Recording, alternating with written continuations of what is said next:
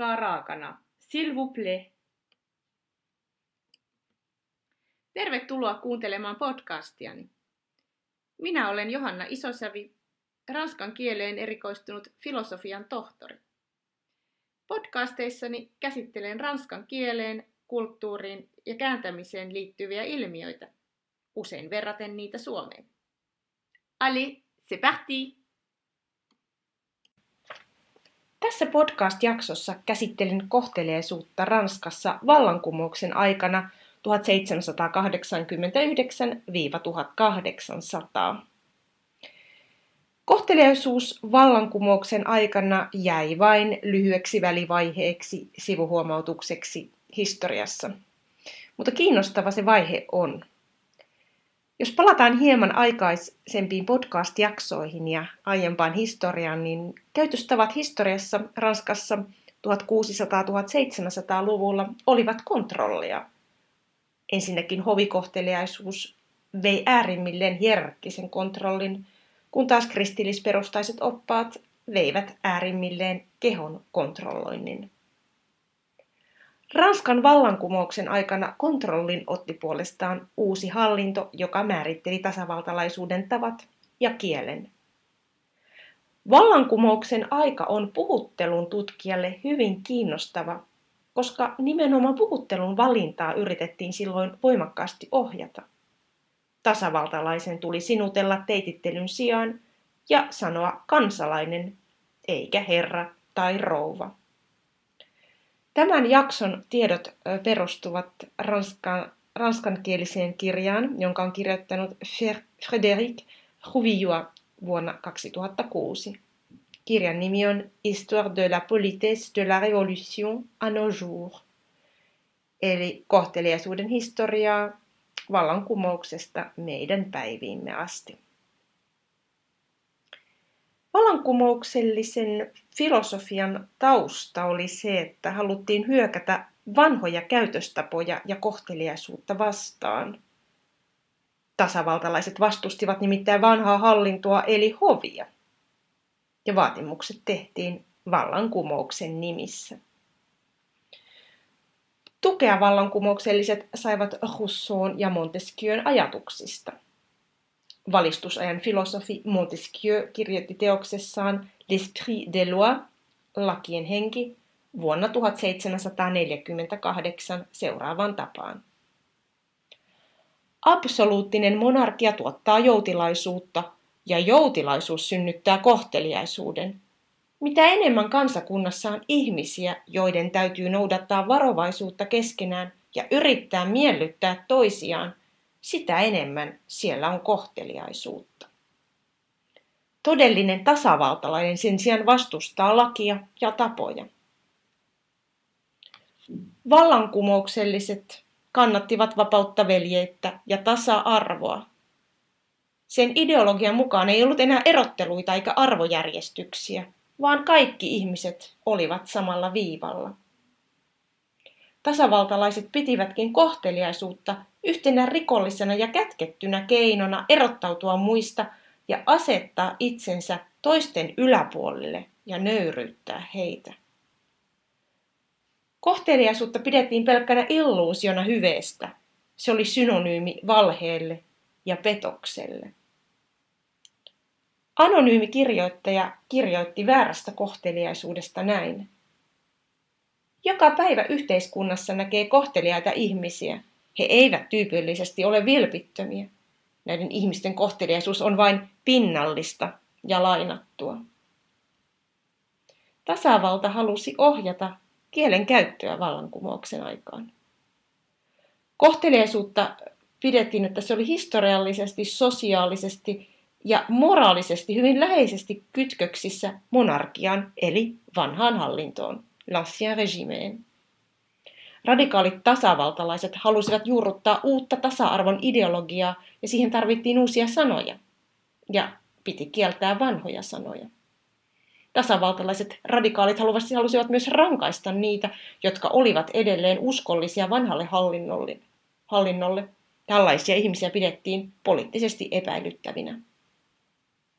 Sanoilla haluttiin myös shokerata, Käytettiin niin rumia sanoja, kirrosanoja, solvauksia, joita kohteliaat ihmiset eivät koskaan sanoisi.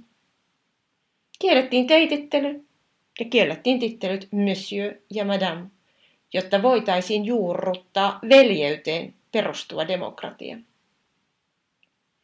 Huvillon mukaan ensimmäinen hyökkäys näitä sanoja vastaan esiintyi vuonna 1790 lehdessä Le Mercure National.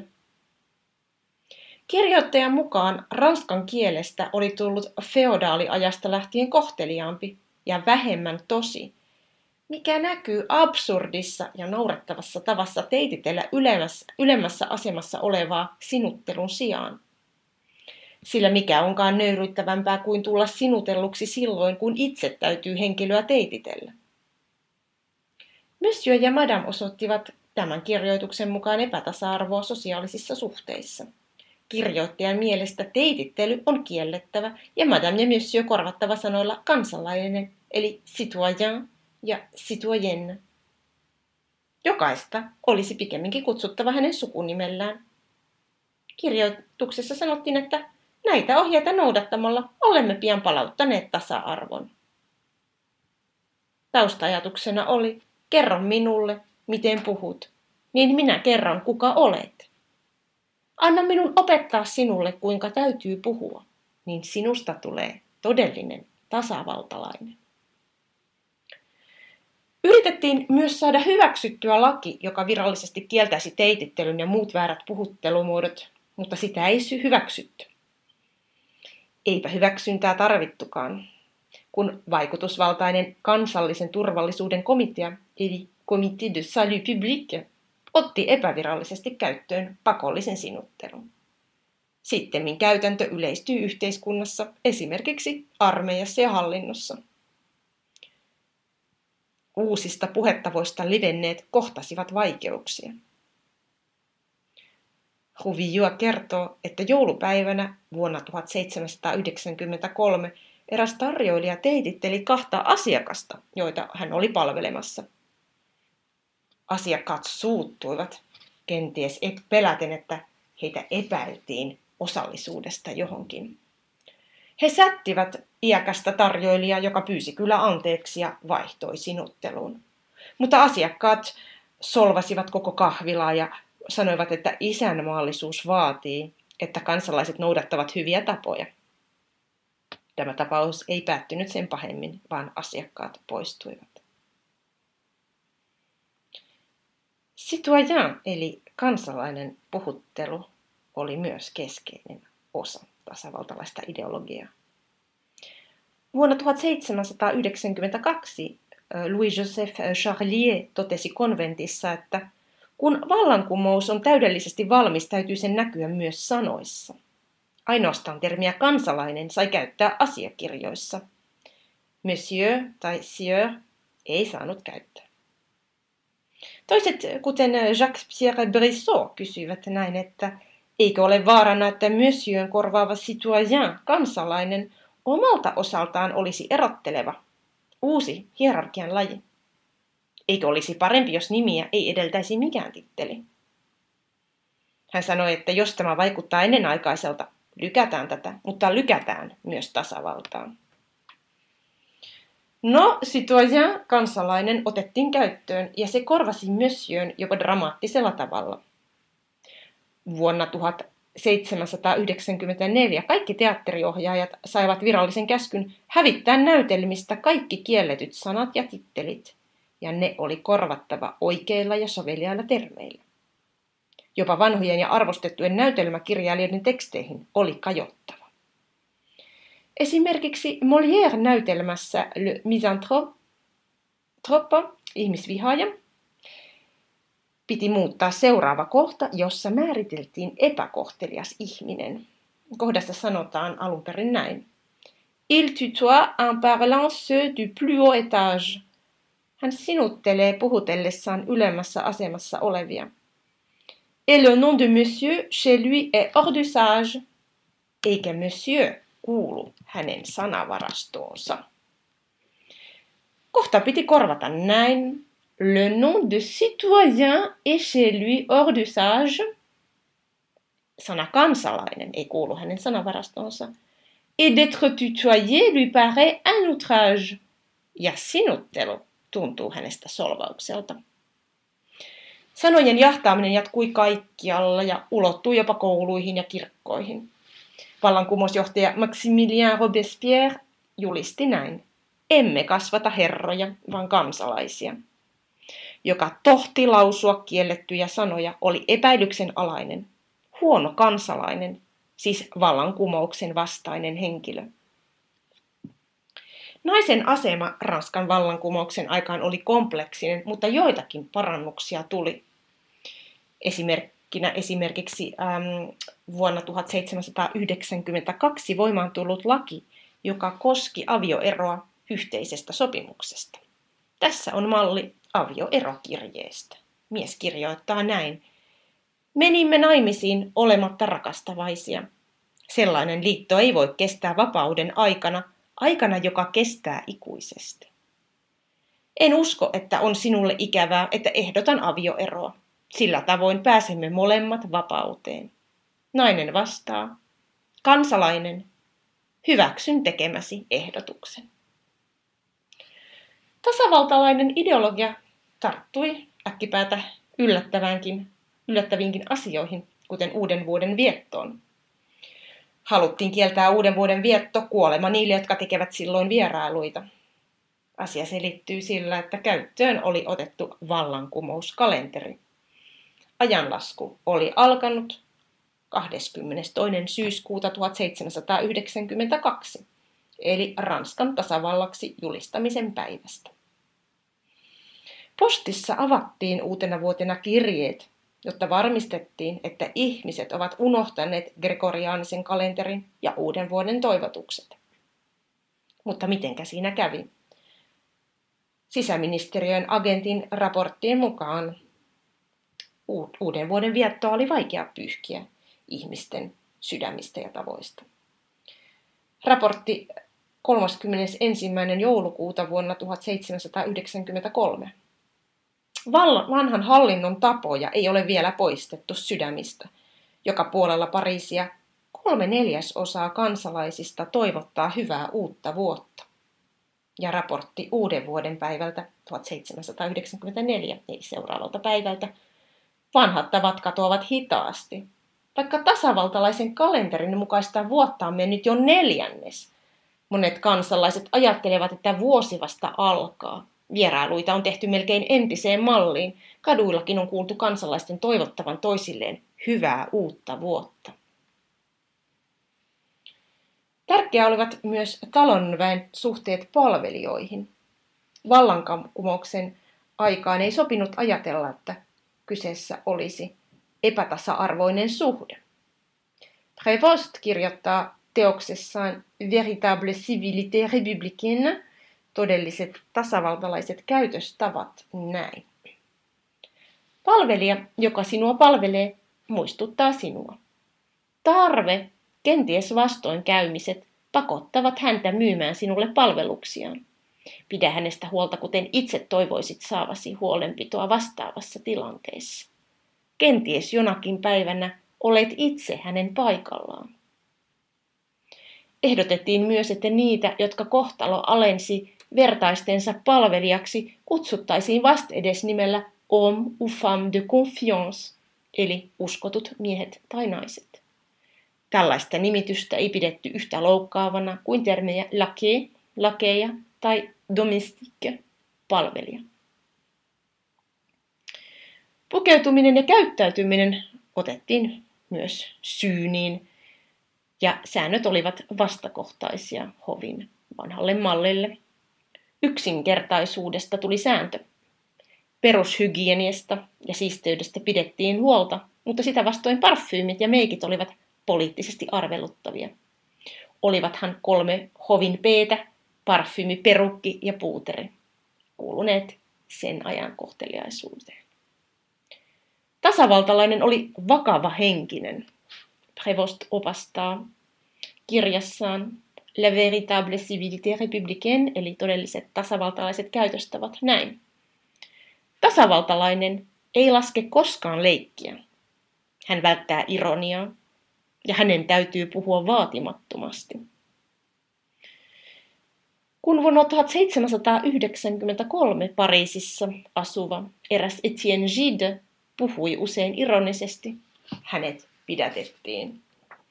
Siitä nimittäin voitiin päätellä, että henkilö koki olevansa ylempiarvoinen muihin verrattuna ja siis tasavallan vihollinen.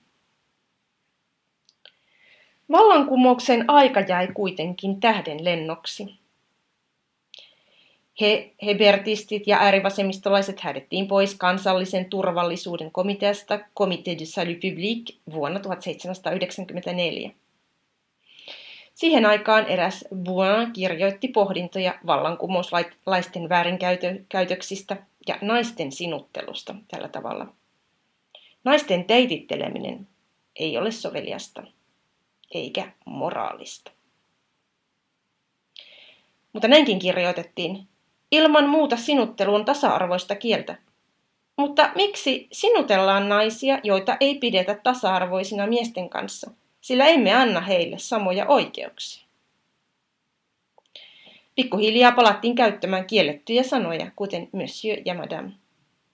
Vähitellen kansalainen sana citoyen alkoi kuulostaa naurettavalta niin naurettavalta, että monet käyttivät sitä enemmän puhutellessaan alempiarvoisia henkilöitä. Kuitenkin vielä 1798 yritettiin saada hyväksytyksi laki, joka olisi kieltänyt monsieur-sanan, mutta lakiehdotusta ei hyväksytty. Silti vielä vuonna 1799 tasavaltalainen hallitus vaati, että Pariisin teattereita, teattereissa katsojia on puhuteltava kansalaisiksi, eikä monsieuriksi tai madameksi. Mutta mikään ei auttanut, vaan vanhat puhuttelutavat palasivat.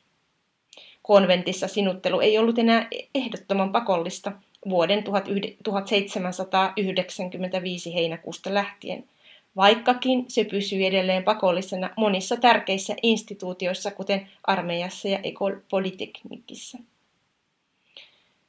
Rovio toteaa kirjassaan, vuonna 1795 lähtien vallankumouksellinen kohteliaisuuden vastaisuus oli hävinnyt ottelun. Käytösoppaissa alkoi uudelleen näkyä galanterie eli kirjallisuus, kuten Henriqueen oppaassa, joka neuvoi näin. Miehelle voi sanoa joko tu te trompes, sinä erehdyt, tai vous vous trompez, te erehdytte. Mutta naiselle puhutaan kohteliaammin. Je crois que vous êtes dans l'erreur. Uskon, että te erehdytte. Tai on vous a mal instruite sur tel ou tel fait. Teitä on väärin opastettu asiassa. Toisin sanoen teitittely tuli taas voimaan naisia puhuteltaessa, vaikka se olikin tavallaan vapaaehtoista. Pian vallankumoukselliset olivat palanneet kaikkein klassisimpiin kohteliaisuusmuotoihin. Ja vuodesta 1796 lähtien ei enää julkaistu uusia tasavaltalaista kohteliaisuutta käsitteleviä oppaita. Kuitenkin käytöstapojen noudattamisessa oli Hoviyuon mukaan pitkään toivomisen varaa. Yhtäältä kohteliaisuutta liioiteltiin, mutta toisaalta vallankumouksen ajan uusrikkaat direktuaarin nousukkaat olivat enemmän kiinnostuneita elämästä, vivre, kuin siitä, millä tavalla pitäisi elämää elää, eli savoir vivre, käytöstavat. Tällaisia esimerkkejä kerrottiin. Nuoret puhuivat naisille hattu päässä. Jos nostaa naisen viuhkan, nainen ei kiitä. Jos naista tervehtii, hän ei vastaa. Jos mies on komea, nainen tirkistelee häntä. Mutta jos mies on ruma, nainen nauraa päin naamaa. Huvion mukaan vallankumouksen ajanhallintoelimen direktuaarin kaatuminen lopetti nämä huonot tavat. Louis du Broca iloitsi käytöstapojen paluusta, mutta kirjoitti, että civilité eli käytöstavat ja kohteliaisuus, la politesse, ovat eri asioita. Polites eli kohteliaisuus miellyttää ja viettelee ja kätkee taakseen epärehellisyyttä ja imartelua, Kyseessä on kauneus, joka päivittäin kätkee kukkiensa sekaan kaloja. Hänen mukaansa olisi parempi suosia siviliteetä eli käytöstapoja, eikä politesseja eli kohteliaisuutta. Kuulostaa tutulta, näitähän pohdittiin jo 1600-luvun lopulla. Käytöstapojen kiistanalaisuudesta osoitti se, että vuosina 1799-1815 julkishallinnosta jäi jälkipolville viisi suurta laatikollista, jotka sisälsivät yli tuhat asiakirjaa, jotka koskivat kiistoja käytösetiketistä. Ne osoittivat myös sen, että vanhat tavat palasivat ihan spontaanisti. Kun Napoleon ensimmäinen tuli Ranskan keisariksi vuonna 1804, virallinen käytösetiketti vahvistettiin sen jälkeen, samaan aikaan kun hovi vakiinnutti asemansa. Keisari haluaa, että hovi ylittää suuruudessa ja mahtavuudessa Euroopan muut hovit. Sen vuoksi tarvitaan säädyllisyyttä, protokolla ja etiketti. Käytösoppaita ja kohteliaisuussääntöjä julkaistaan hyvien tapojen opettamiseksi. L'homme du monde, jonka voisi ehkä kääntää hovin ihmiseksi, oppii käyttäytymään salongeissa ja promenaadeilla, tansseissa, konserteissa ja piireissä. Kuulostaako tämäkin tutulta? Selviä kaikuja 1600- ja 1700-lukujen hovikohteliaisuudesta.